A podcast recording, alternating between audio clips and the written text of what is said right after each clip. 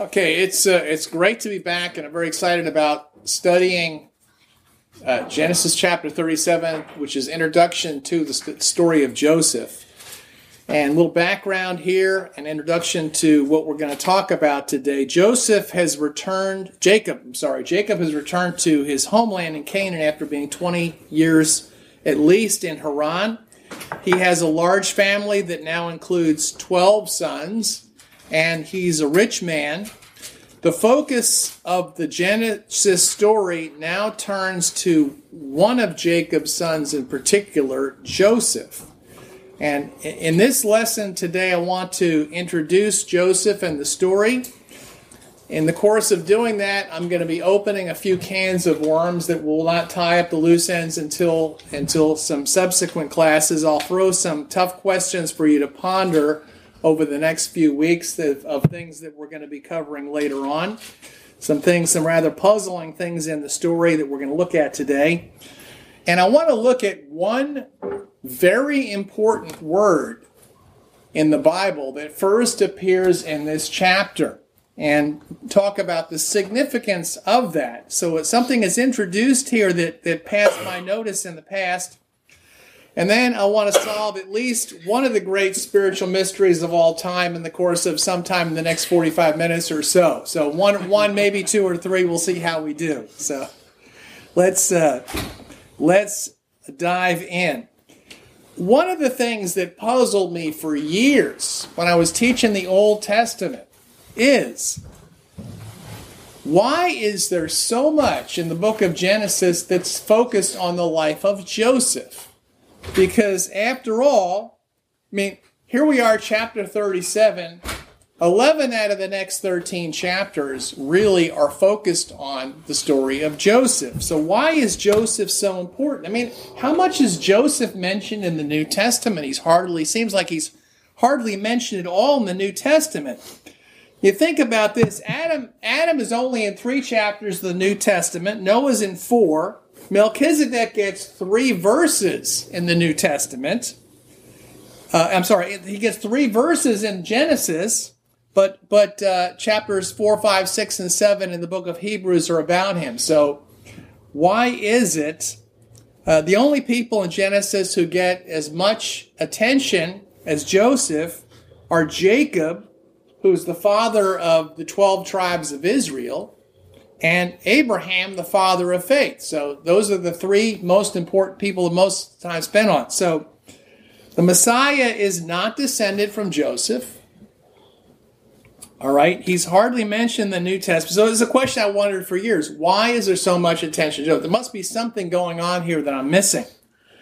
Why? What's the spiritual significance of Joseph uh, to us. And, and in the course of the next few lessons, I think that'll become clear why there is so much on Joseph here. And I want to do what we've been doing all the way along is look at this story in three levels. One is we take the basic storyline, make sure we understand all the details.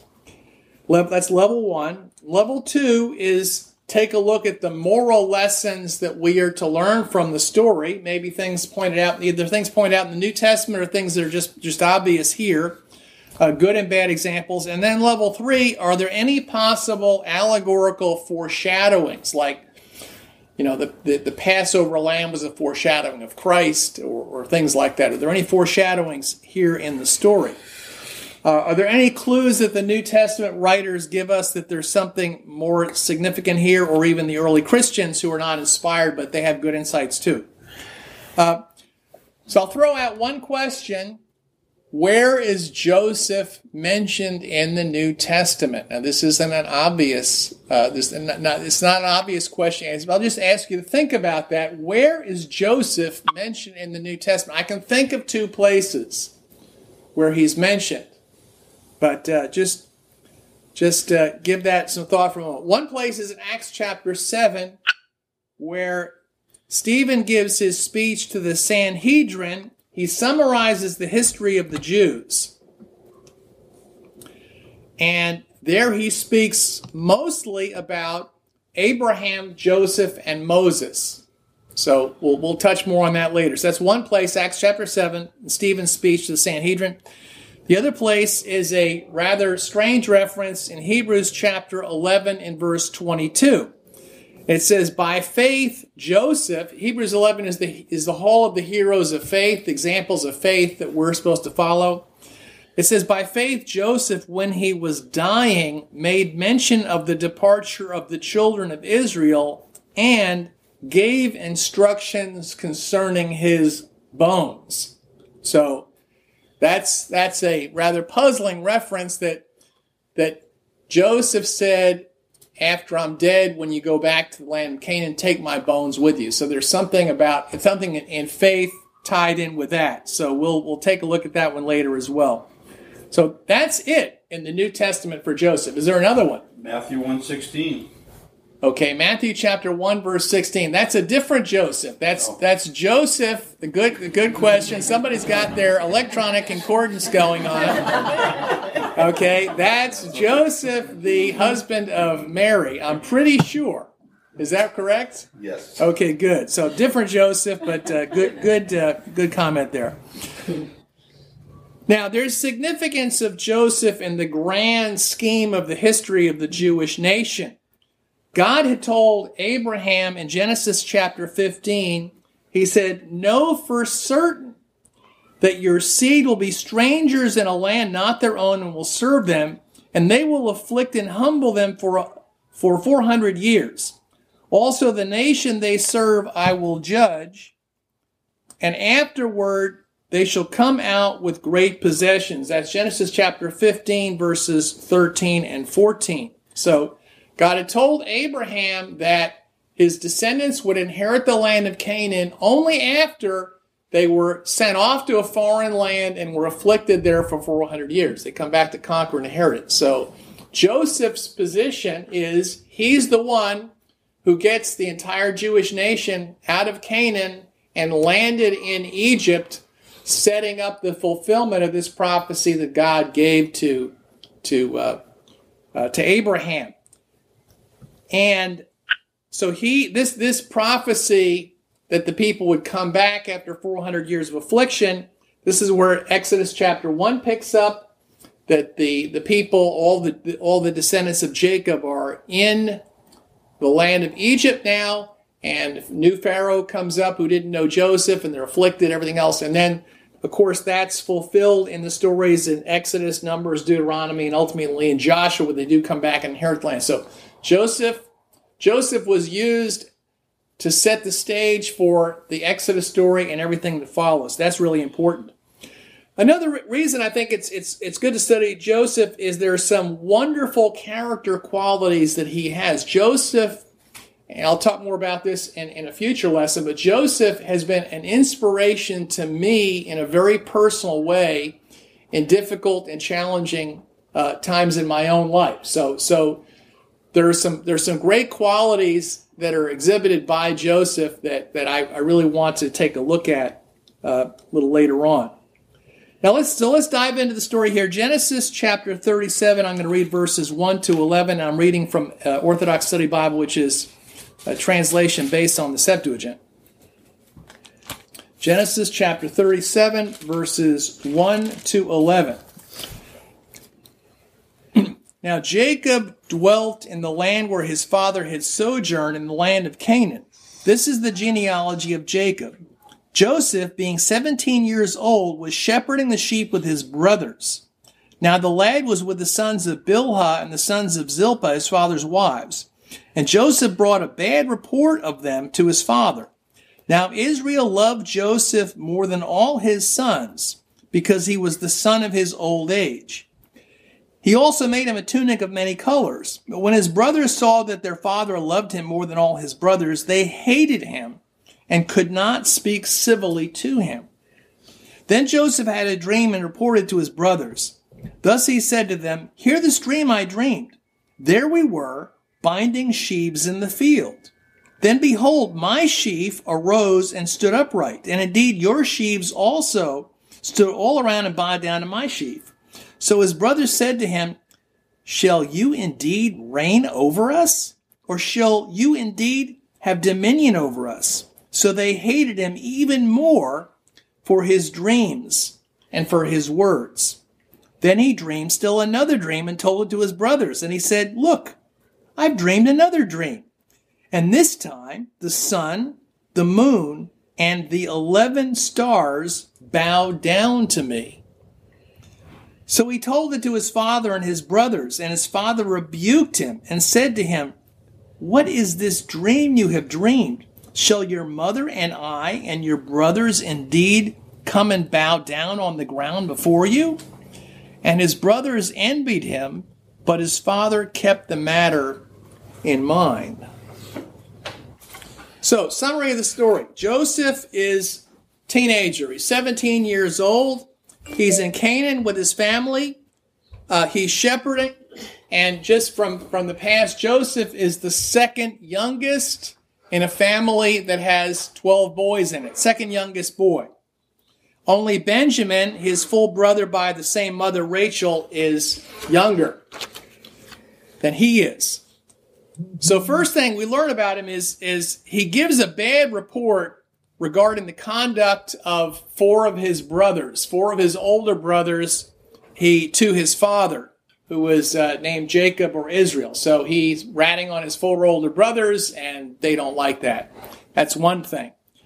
The second thing it says he is his father Joseph's favorite.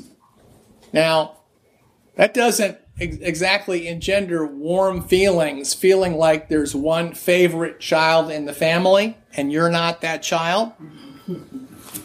And Jacob gave his son to to make matters worse, he gave his son a special tunic of many colors. So he gave him a special special coat or tunic to wear. Uh, it was uh, uh, very colorful. It was uh, uh, something that, that you can imagine that just every time they see him, that just kind of reemphasizes all the bad thing, feelings that they have toward him anyway. And then he has some dreams, and it mentions two of the dreams that he had. There's the sheaves dream. The sheaf is a, you know, you take grain and you uh, uh, pull it all together and, and tie it around when you're harvesting. Each of the brothers, brothers is binding sheaves of grain. Joseph's sheaf stands upright, and the sheaves of his that his brothers had bound together are bowing down on the ground before him. The brothers are angry and correctly say this is obviously a dream about he's going to be ruling over them. They're going to be bowing down to, to, to their younger brother. So they don't like that. They're very upset at that. And then the next dream is even worse. The sun, the moon, and the 11 stars. Number 11, he has 11 brothers. So this is obviously, his father figures that one out. The sun is the father, the moon is the mother, the 11 stars are his 11 brothers, and they're all bowing down. So now his father even is going to be bowing down to him. Uh, one thing that's puzzling to me is the moon represents his mother. However, Rachel was deceased at this point in time. So, uh, you know, I, I, I don't know uh, how that all fits together, but that's that's what it says. The sun, the moon, and the eleven stars are the whole family's bowing down to him. So, brother Joseph's brothers hate him. Why do they hate him? Three reasons. Number one, he exposed their sin. He exposed the sin of his four brothers. He gave a bad report of them. Dan and Naphtali, the sons of Bilhah, and Gad and Asher, the sons of Zilpah, four of his older brothers. Uh, he he uh, he shines the light on their sin. The second thing is envy, that their father loved him more than the other brothers and gave him a special coat. And the other one was resentment and jealousy. They didn't want him to be ruling over them. So, those three reasons, and uh, you think about that, can you think of anybody else who was hated for those three reasons in history? He exposed the sin of his brothers, uh, he was the beloved son of his father, and uh, they didn't want him ruling over them. Well, there's uh, maybe you can think of somebody in the New Testament that, that uh, there's a little parallel there. So I'll just just uh, touch that, leave that for now, and move on. Let's continue with the story in Genesis chapter thirty, chapter thirty-seven. And I'm going to read verses 12 through the end of the chapter. This is a longer passage, but I want to capture the whole story. I want you to pay particular attention to the details of the story. Every detail here is more important than you think it is. Genesis 37, verse 12. Then his brothers went to feed their father's flock in Shechem. And Israel said to Joseph, Are not your brothers shepherding the sheep in Shechem? Come, I will send you to them. And he said to him, Here I am. Then Israel said to him, Go and see if it is well with your brothers and well with the sheep, and bring back word to me. So he sent him out of the valley of Hebron, and he went to Shechem.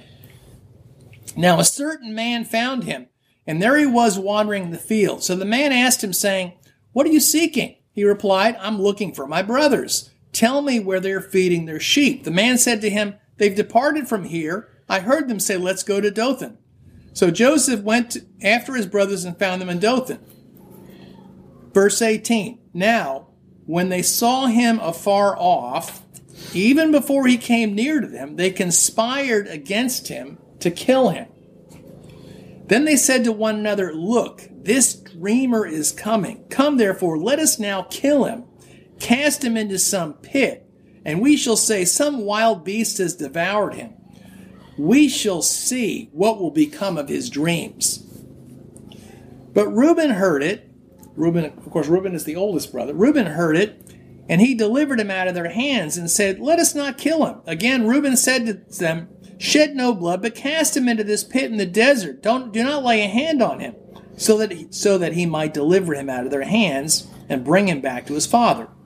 So it came to pass when Joseph came to his brothers, they stripped the tunic of many colors off him. They took him and cast him into a pit which was empty, for there was no water in it. Then they sat down to eat a meal and lifted their eyes and looked.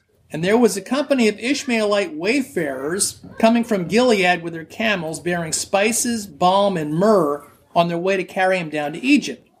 So Joseph said, so Judah said to his brothers, What profit is there if we kill our brother and conceal his blood?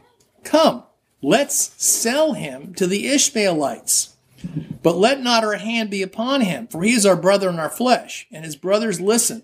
Thus the Midianite traders passed by. The brothers pulled Joseph up and lifted him out of the pit. They sold him to the Ishmaelites for 20 pieces of gold. So they took Joseph to Egypt. Then Reuben returned to the pit, and when he saw Joseph was not in there, he tore his clothes. So he returned to his brothers and said, The lad is not here, and I, where shall I go? Thus they took Joseph's tunic, killed a kid of the goats, dipped the tunic in the blood. Then they sent the tunic of many colors and had it brought to their father and said, We found this. Do you know whether it's your son's tunic or not? So he recognized it and said, This is my son's tunic. A wild animal has devoured Joseph and carried him off. Then Jacob tore his clothes, put sackcloth on his waist, and mourned for his son many days. Thus all his sons and daughters arose to comfort him. But he refused to be comforted. And he said, I shall go down into the grave to my son in mourning. So his father wept for him.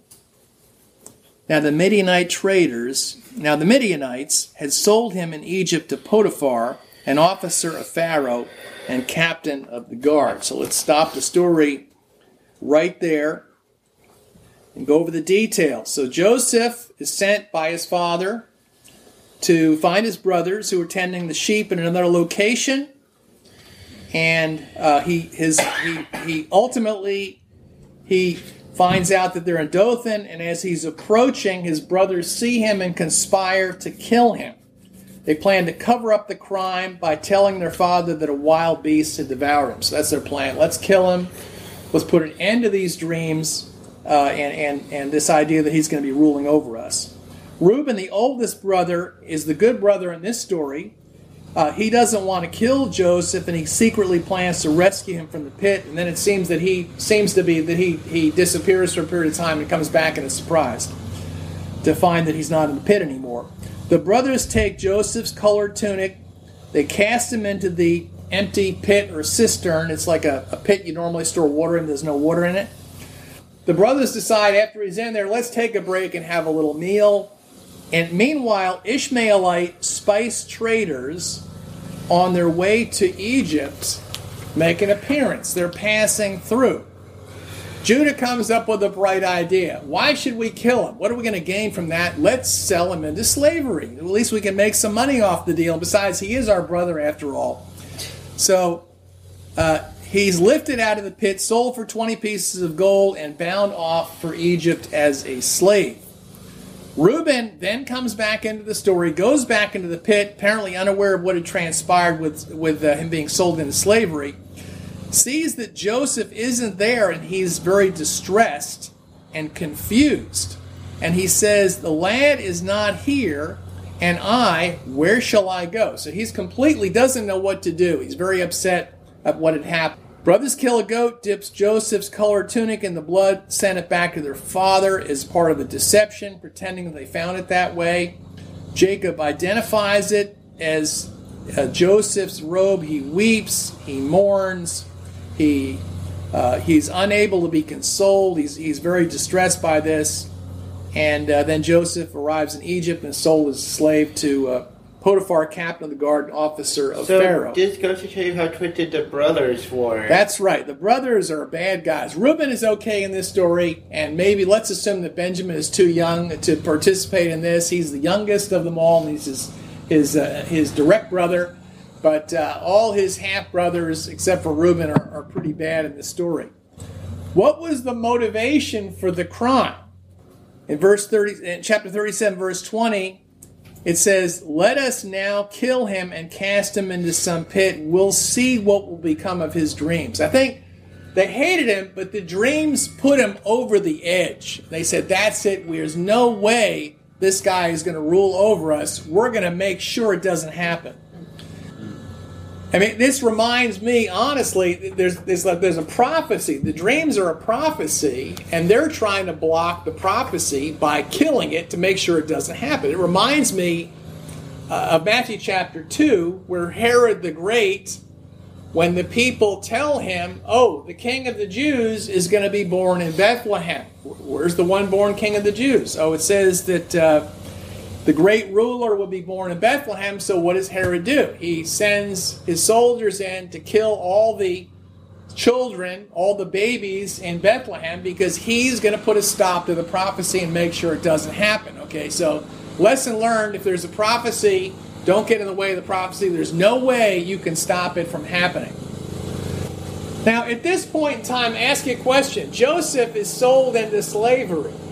Has he done anything wrong no, here? no, he hasn't. Yeah, I would say he hasn't. Some people say, well, he seems to be kind of arrogant. You know, he's, he's talking about his brothers bowing down to him, but he's just telling them a dream. He, you know, you can't control the dreams you have. You just have. He's just saying, hey, guess what? I had a dream. You might be interested to hear it. So he's telling them the dream. Uh, it seems to me I'd agree with Adam. I don't think he did anything wrong. He gave a bad report to his fathers about his brothers, but he's just telling the truth to his father about what happened. His brothers were the ones doing something unrighteous. His fathers loved him the best and gave him a special coat, but is that his fault? No, not really. So, and he had these dreams, but the dreams actually were fulfilled. So you can't blame him for sharing the dreams either. So I don't think he did anything wrong. His brothers, on the other hand, as Adam pointed out, did all kinds of things wrong. Four of his brothers were doing something unrighteous in their shepherding. It says in, in verse Genesis 37, verse 4, when the brothers saw their father loved him more than all his brothers, they hated him and couldn't speak civilly to him. So they envied the close relationship they had with his father. They hated him. They couldn't even have pleasant conversation with him. They hated him so much. And then they planned premeditated first degree murder. They said they see him coming and they said, "Let's kill the." It's not some accident. It's not some something that happens in a moment of passion. They see him coming in the distance and plot the whole thing out, including the cover up. And they're going to deceive, and then, and on top of that, then they're going to uh, not only commit murder, but they're also going to deceive their father with this phony, bloody, blood covered tunic that they happen to find in the desert story. And even when their father is weeping, is broken-hearted, is unconsolable, here the brothers are offering fake comfort to their father, trying to say, you know, it's not that bad. You still have 11 sons. I don't know what they were saying, but they're they're off. They're trying to comfort their father, and they know that that the whole story is a ruse. So, okay, so I mean, I count, you look at the Ten Commandments, I count at least five of them that they broke here. You know, conspiracy to murder, dishonoring their father, stealing, false witness, coveting. Uh, they were they were wicked, wicked people. Now, there are several very specific details in the story. Now, this story could have been told if the, the basics, think, think of, what's the basic story? The basic storyline is Joseph's brothers hate him and sold them to some trader bound to Egypt, Then they lied about it and concocted a story written by a wild animal.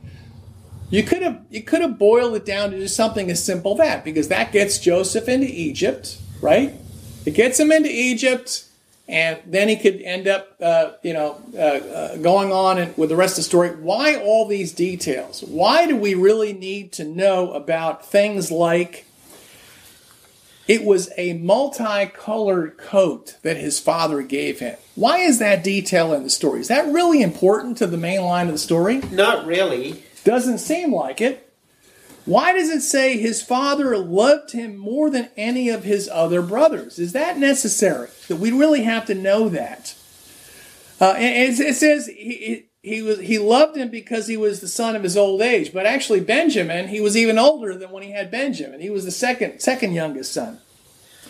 Why does it mention he was cast into a dry pit as a temporary holding place? Why do we need to know that detail of the story? Why is that in the story? Why does the story talk about this little side story of Reuben coming back to the pit later on and being astonished that he's not there? Is that necessary to have that detail in the story? And why does it mention the Midianite traders were traders of aromatic spices? Why is that in the story? Why do we need to know that? So I'll leave you with that and we're going to come back and answer all those questions in a future class, either the next one or the one after that, hopefully. But I'll, I'll just open, I'm going to open the can of worms for why all the details of this story. I want to take a look at some of the things regarding related to the significance of the story. And in particular, there's one word in the story that I never really noticed before. I'm going to read it in a different translation, which is actually even more accurate than the one I read to you, and see if you notice, if you can guess what the word is. This is from Brenton's English translation, the Septuagint, which is a little more old fashioned but very literal.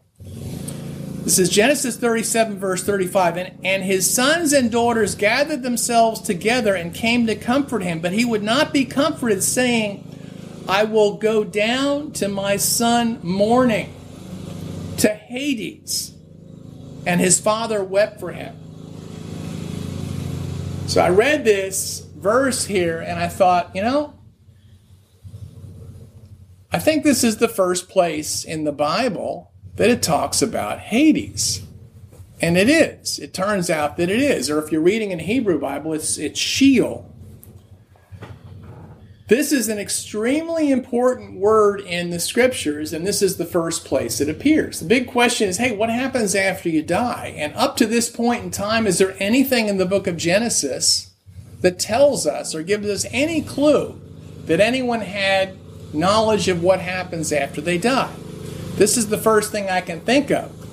He says, I will go down to my son mourning to Hades. So Jacob believed that when he died, that he would see his son in Hades.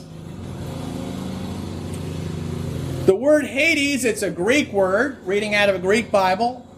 It's the same as the word Sheol in Hebrew. So if you're looking at the if you're looking at a Hebrew uh, a Bible with translation based on the on the Greek or based on the Hebrew, depending on whether it's Masoretic text or Septuagint, in, in, in one, it will say Sheol. In another one, it will say Hebrews. It will say uh, Hades, but it's exactly the same thing.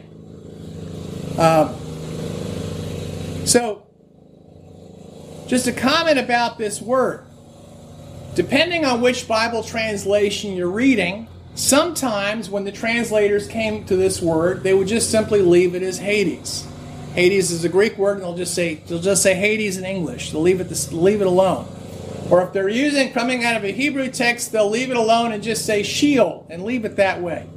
However, sometimes they will translate it as the grave, that word, which creates some confusion. Because when I think of the grave, I think about three months ago, right after my mother's death, we went to the uh, cemetery and we went to the grave site. Now, I think of the grave, I think of the place in the ground where you bury somebody's body. Uh, but actually, that's not what they're talking about there. The grave is the place where the spirits of the dead go. So it's created some confusion. What makes it even more confusing is some of the older translations will translate it as hell, like if you're reading out of the King James. It causes confusion because the Bible talks about Hades, which is the place where the dead go temporarily before the day of judgment, and it talks about Gehenna, which is the lake of fire where uh, after the day of judgment, the wicked are all cast into the lake of fire or Gehenna. So the both King James refers to both of them as hell, but they're they're two different places. And I would say, like anything, don't take my word for this. If you want to check this out for yourself, you can look at an interlinear, you know, it has the Greek and, and the uh, English together in an interlinear format, like the Apostolic Polyglot Bible, which has both the Greek and the, the uh, Old Testament and New Testament. So, this is the first passage that I can think of that talks about what happens after we die. So, Jacob is the first person mentioning it. However, Job, who, as we discussed in earlier class, the previous class from Septuagint, Job 42, was the great grandson of Jacob's twin Esau, also talks quite a bit about Hades and about going down to, to Hades. So he's familiar about that as the place where the dead go. Now, the word Hades, the reason why Hades is so important, there's a pivotal verse in Acts chapter 2 where the Apostle Peter, on the day of Pentecost, here Jesus has risen from the dead and he's speaking to thousands of Jews from all over the world who were gathered together in Jerusalem on the day of Pentecost. And he's trying to explain to them that Jesus was the Messiah who died on the cross and rose from the dead in fulfillment of the scriptures. And Peter, in Acts chapter 2, verses 26 and 27, you can look along there with me. Peter quotes from Psalm 16, which, in, if you're reading in a Septuagint Bible, is Psalm 15, uh, diff- slightly different numbering.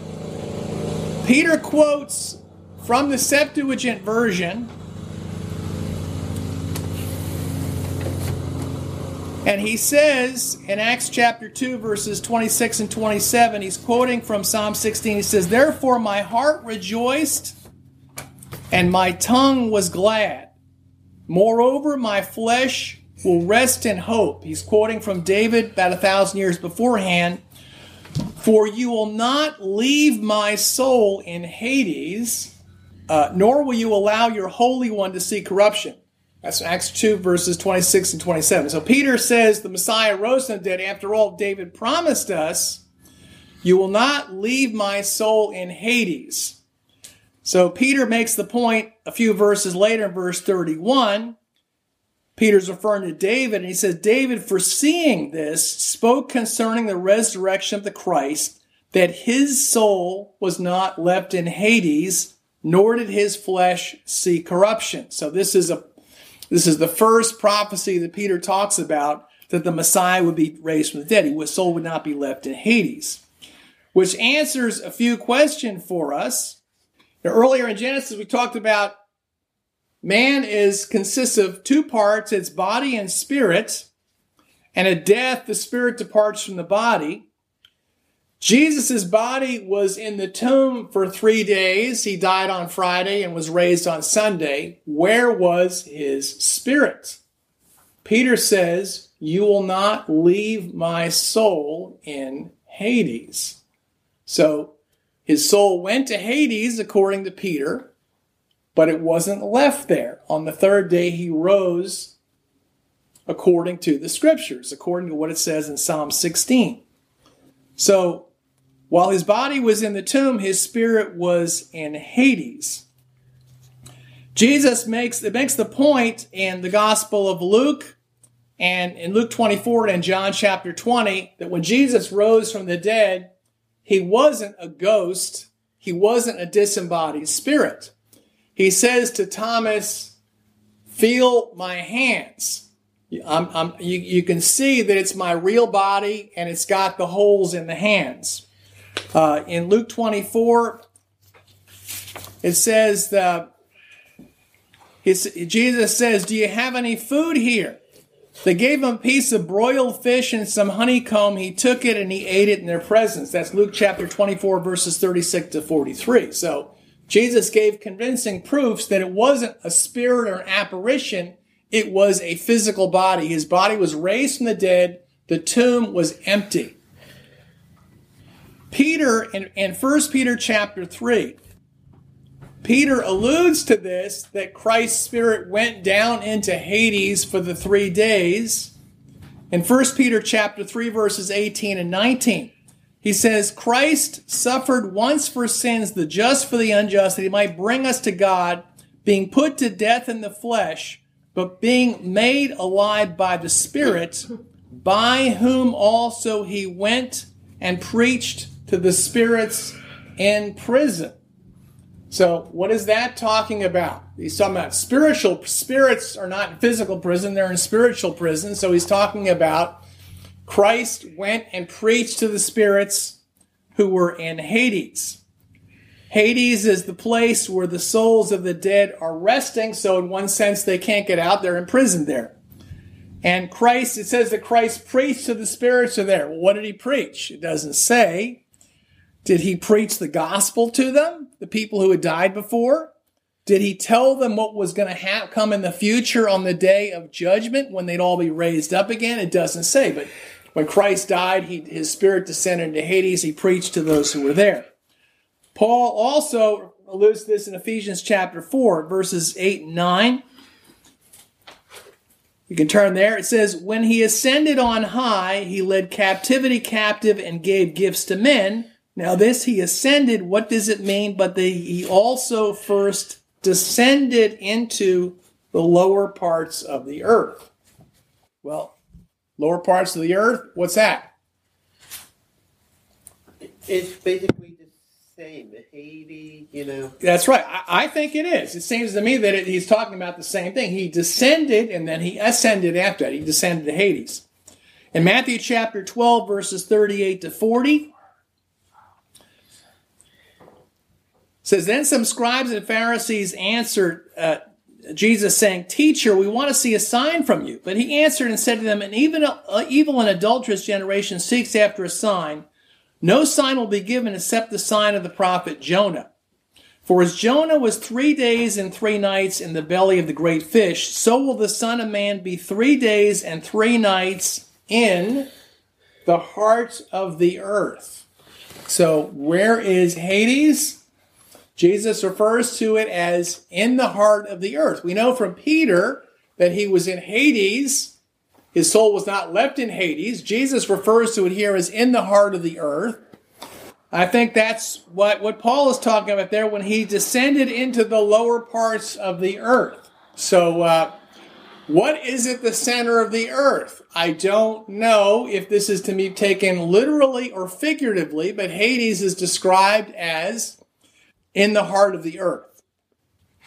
So Jesus said he spent three days in the heart of the earth. Paul says he descended into the lower parts of the earth. Peter says his spirit was in Hades and he preached to the spirits in prison. All these are talking about the same thing. This is also in the Apostles' Creed. The Apostles' Creed is a very old statement of faith. Many people believe that it was because of the way it's structured. It says, I believe in the Father, and it talks about the Father. I believe in the Son, talks about the Son. I believe in the Holy Spirit, talks about the Holy Spirit. People are baptized, they're baptized in the name of the Father, the Son, the Holy Spirit. And uh, so the, the old Apostles' Creed was, was uh, many people believe it was a basic statement of faith that somebody would say, Yeah, I believe in the Father, and I understand who the Father is. I believe in the Son, I believe in the Holy Spirit. But one of the things it says in the Apostles' Creed, an ancient statement of foundational faith, it says, I believe in the Son who was crucified, died, and buried. He descended into the lowermost parts of the earth. Literally, that's what it says in, in the Old Greek. Some versions will say he descended into Hades. Or when I was a child growing up, the version I memorized it in was he descended into hell. But basically, it's not, he didn't go to the lake of fire, but that was something the Christians understood from the beginning.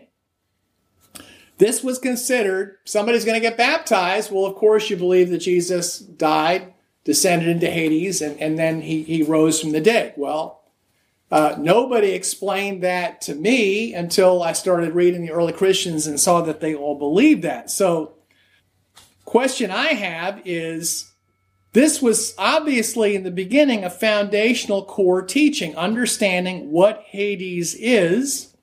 Christians understood it in the beginning, but most Christians today don't get it. And uh, consequently, there's a lot of confusion that happens after we die.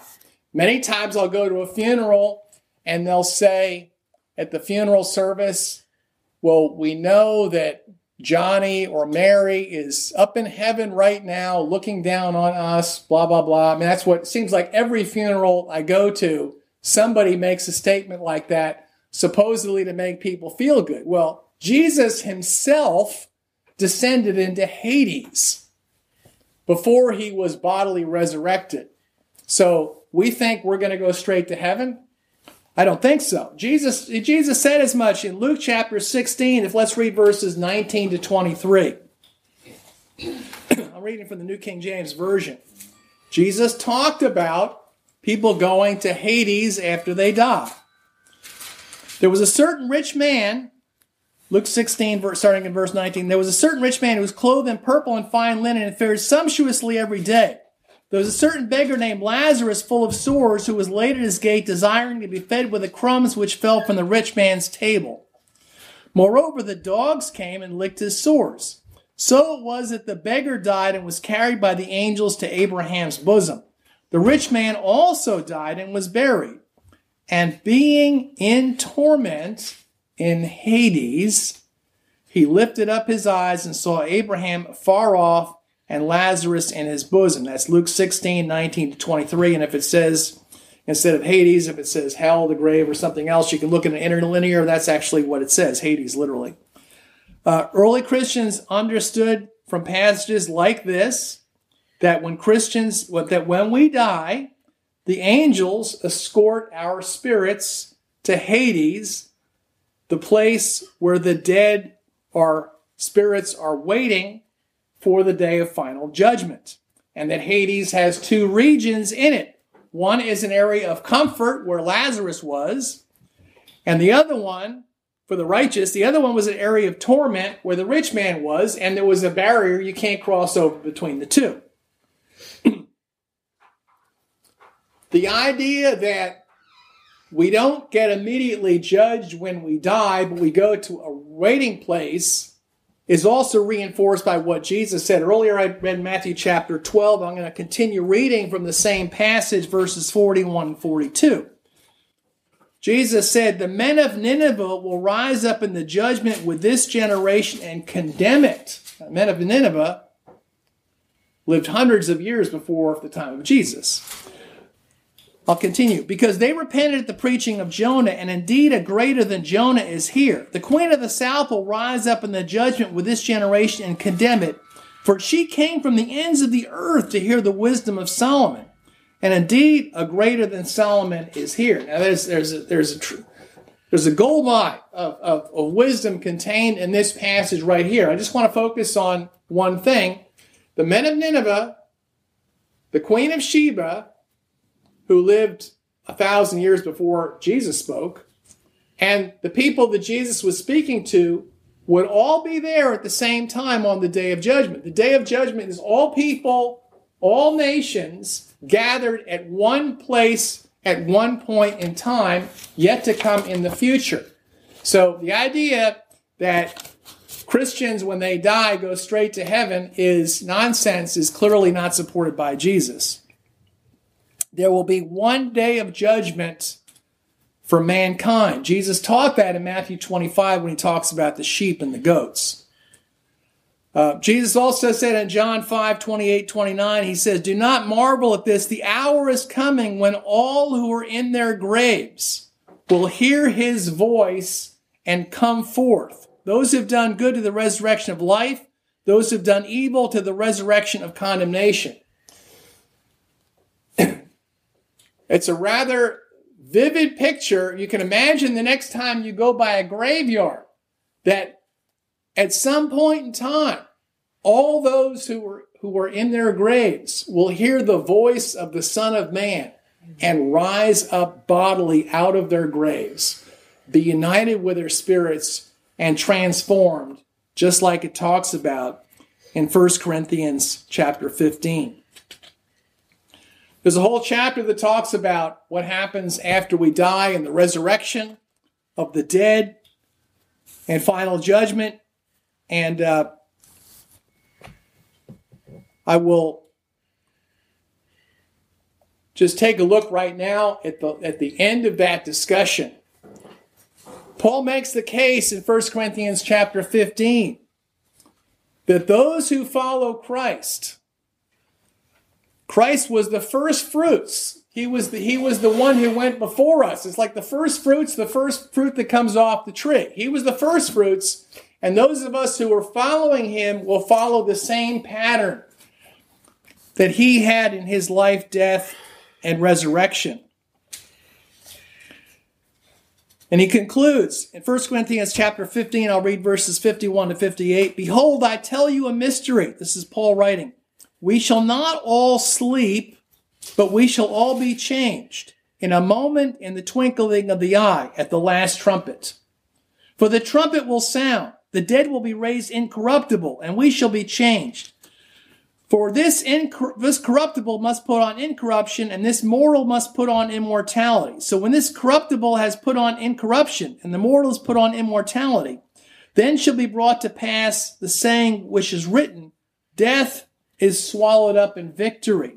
O death, where is your sting? O Hades, where is your victory? The sting of death is sin, and the sting of the sin is the law. But thanks be to God who gives us victory through our Lord Jesus Christ. Therefore, my beloved brethren, be steadfast, immovable, always abounding in the work of the Lord, knowing your labor in the Lord your labor is not in vain in the Lord. The points Paul's making is our lives will follow the pattern set by Jesus if we follow him. Life, death, descent into Hades, physical resurrection, transformation, and eternal heavenly glory.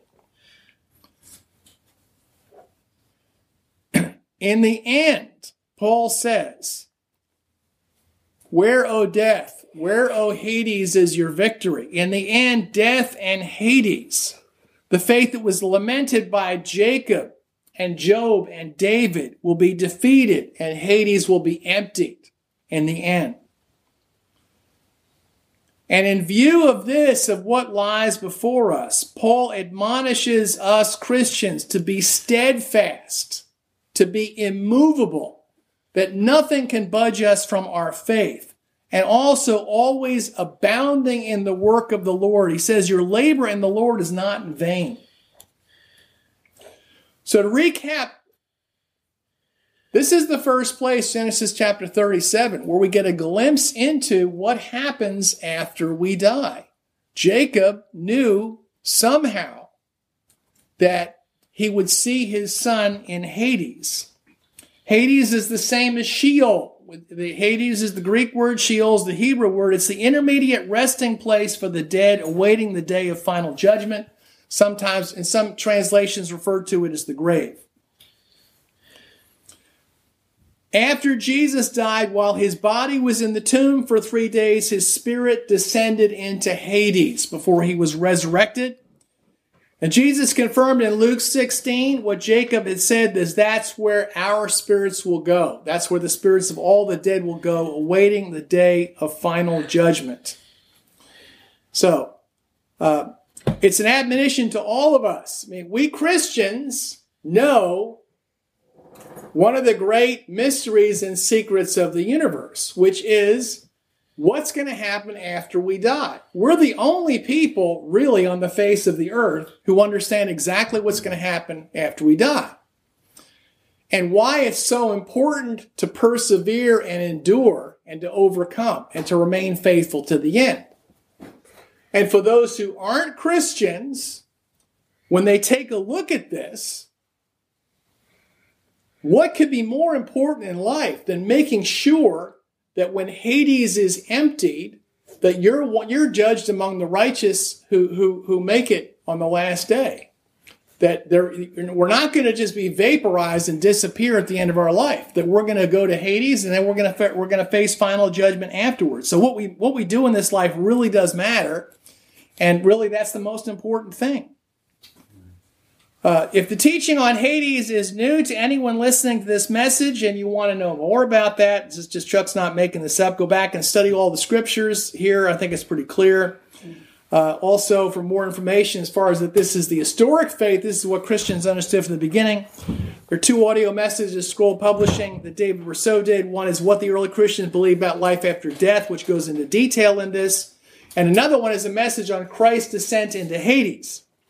Uh, and uh, and then, of course, on 1 Corinthians 15, we just touched on that, but we have a, a lesson when we're going through 1 Corinthians, which goes into a lot more detail on, on 1 Corinthians chapter 15. So we'll stop for there right now. Uh, uh, we'll stop there for right now and continue with the story of Joseph and the next lesson. Thank you.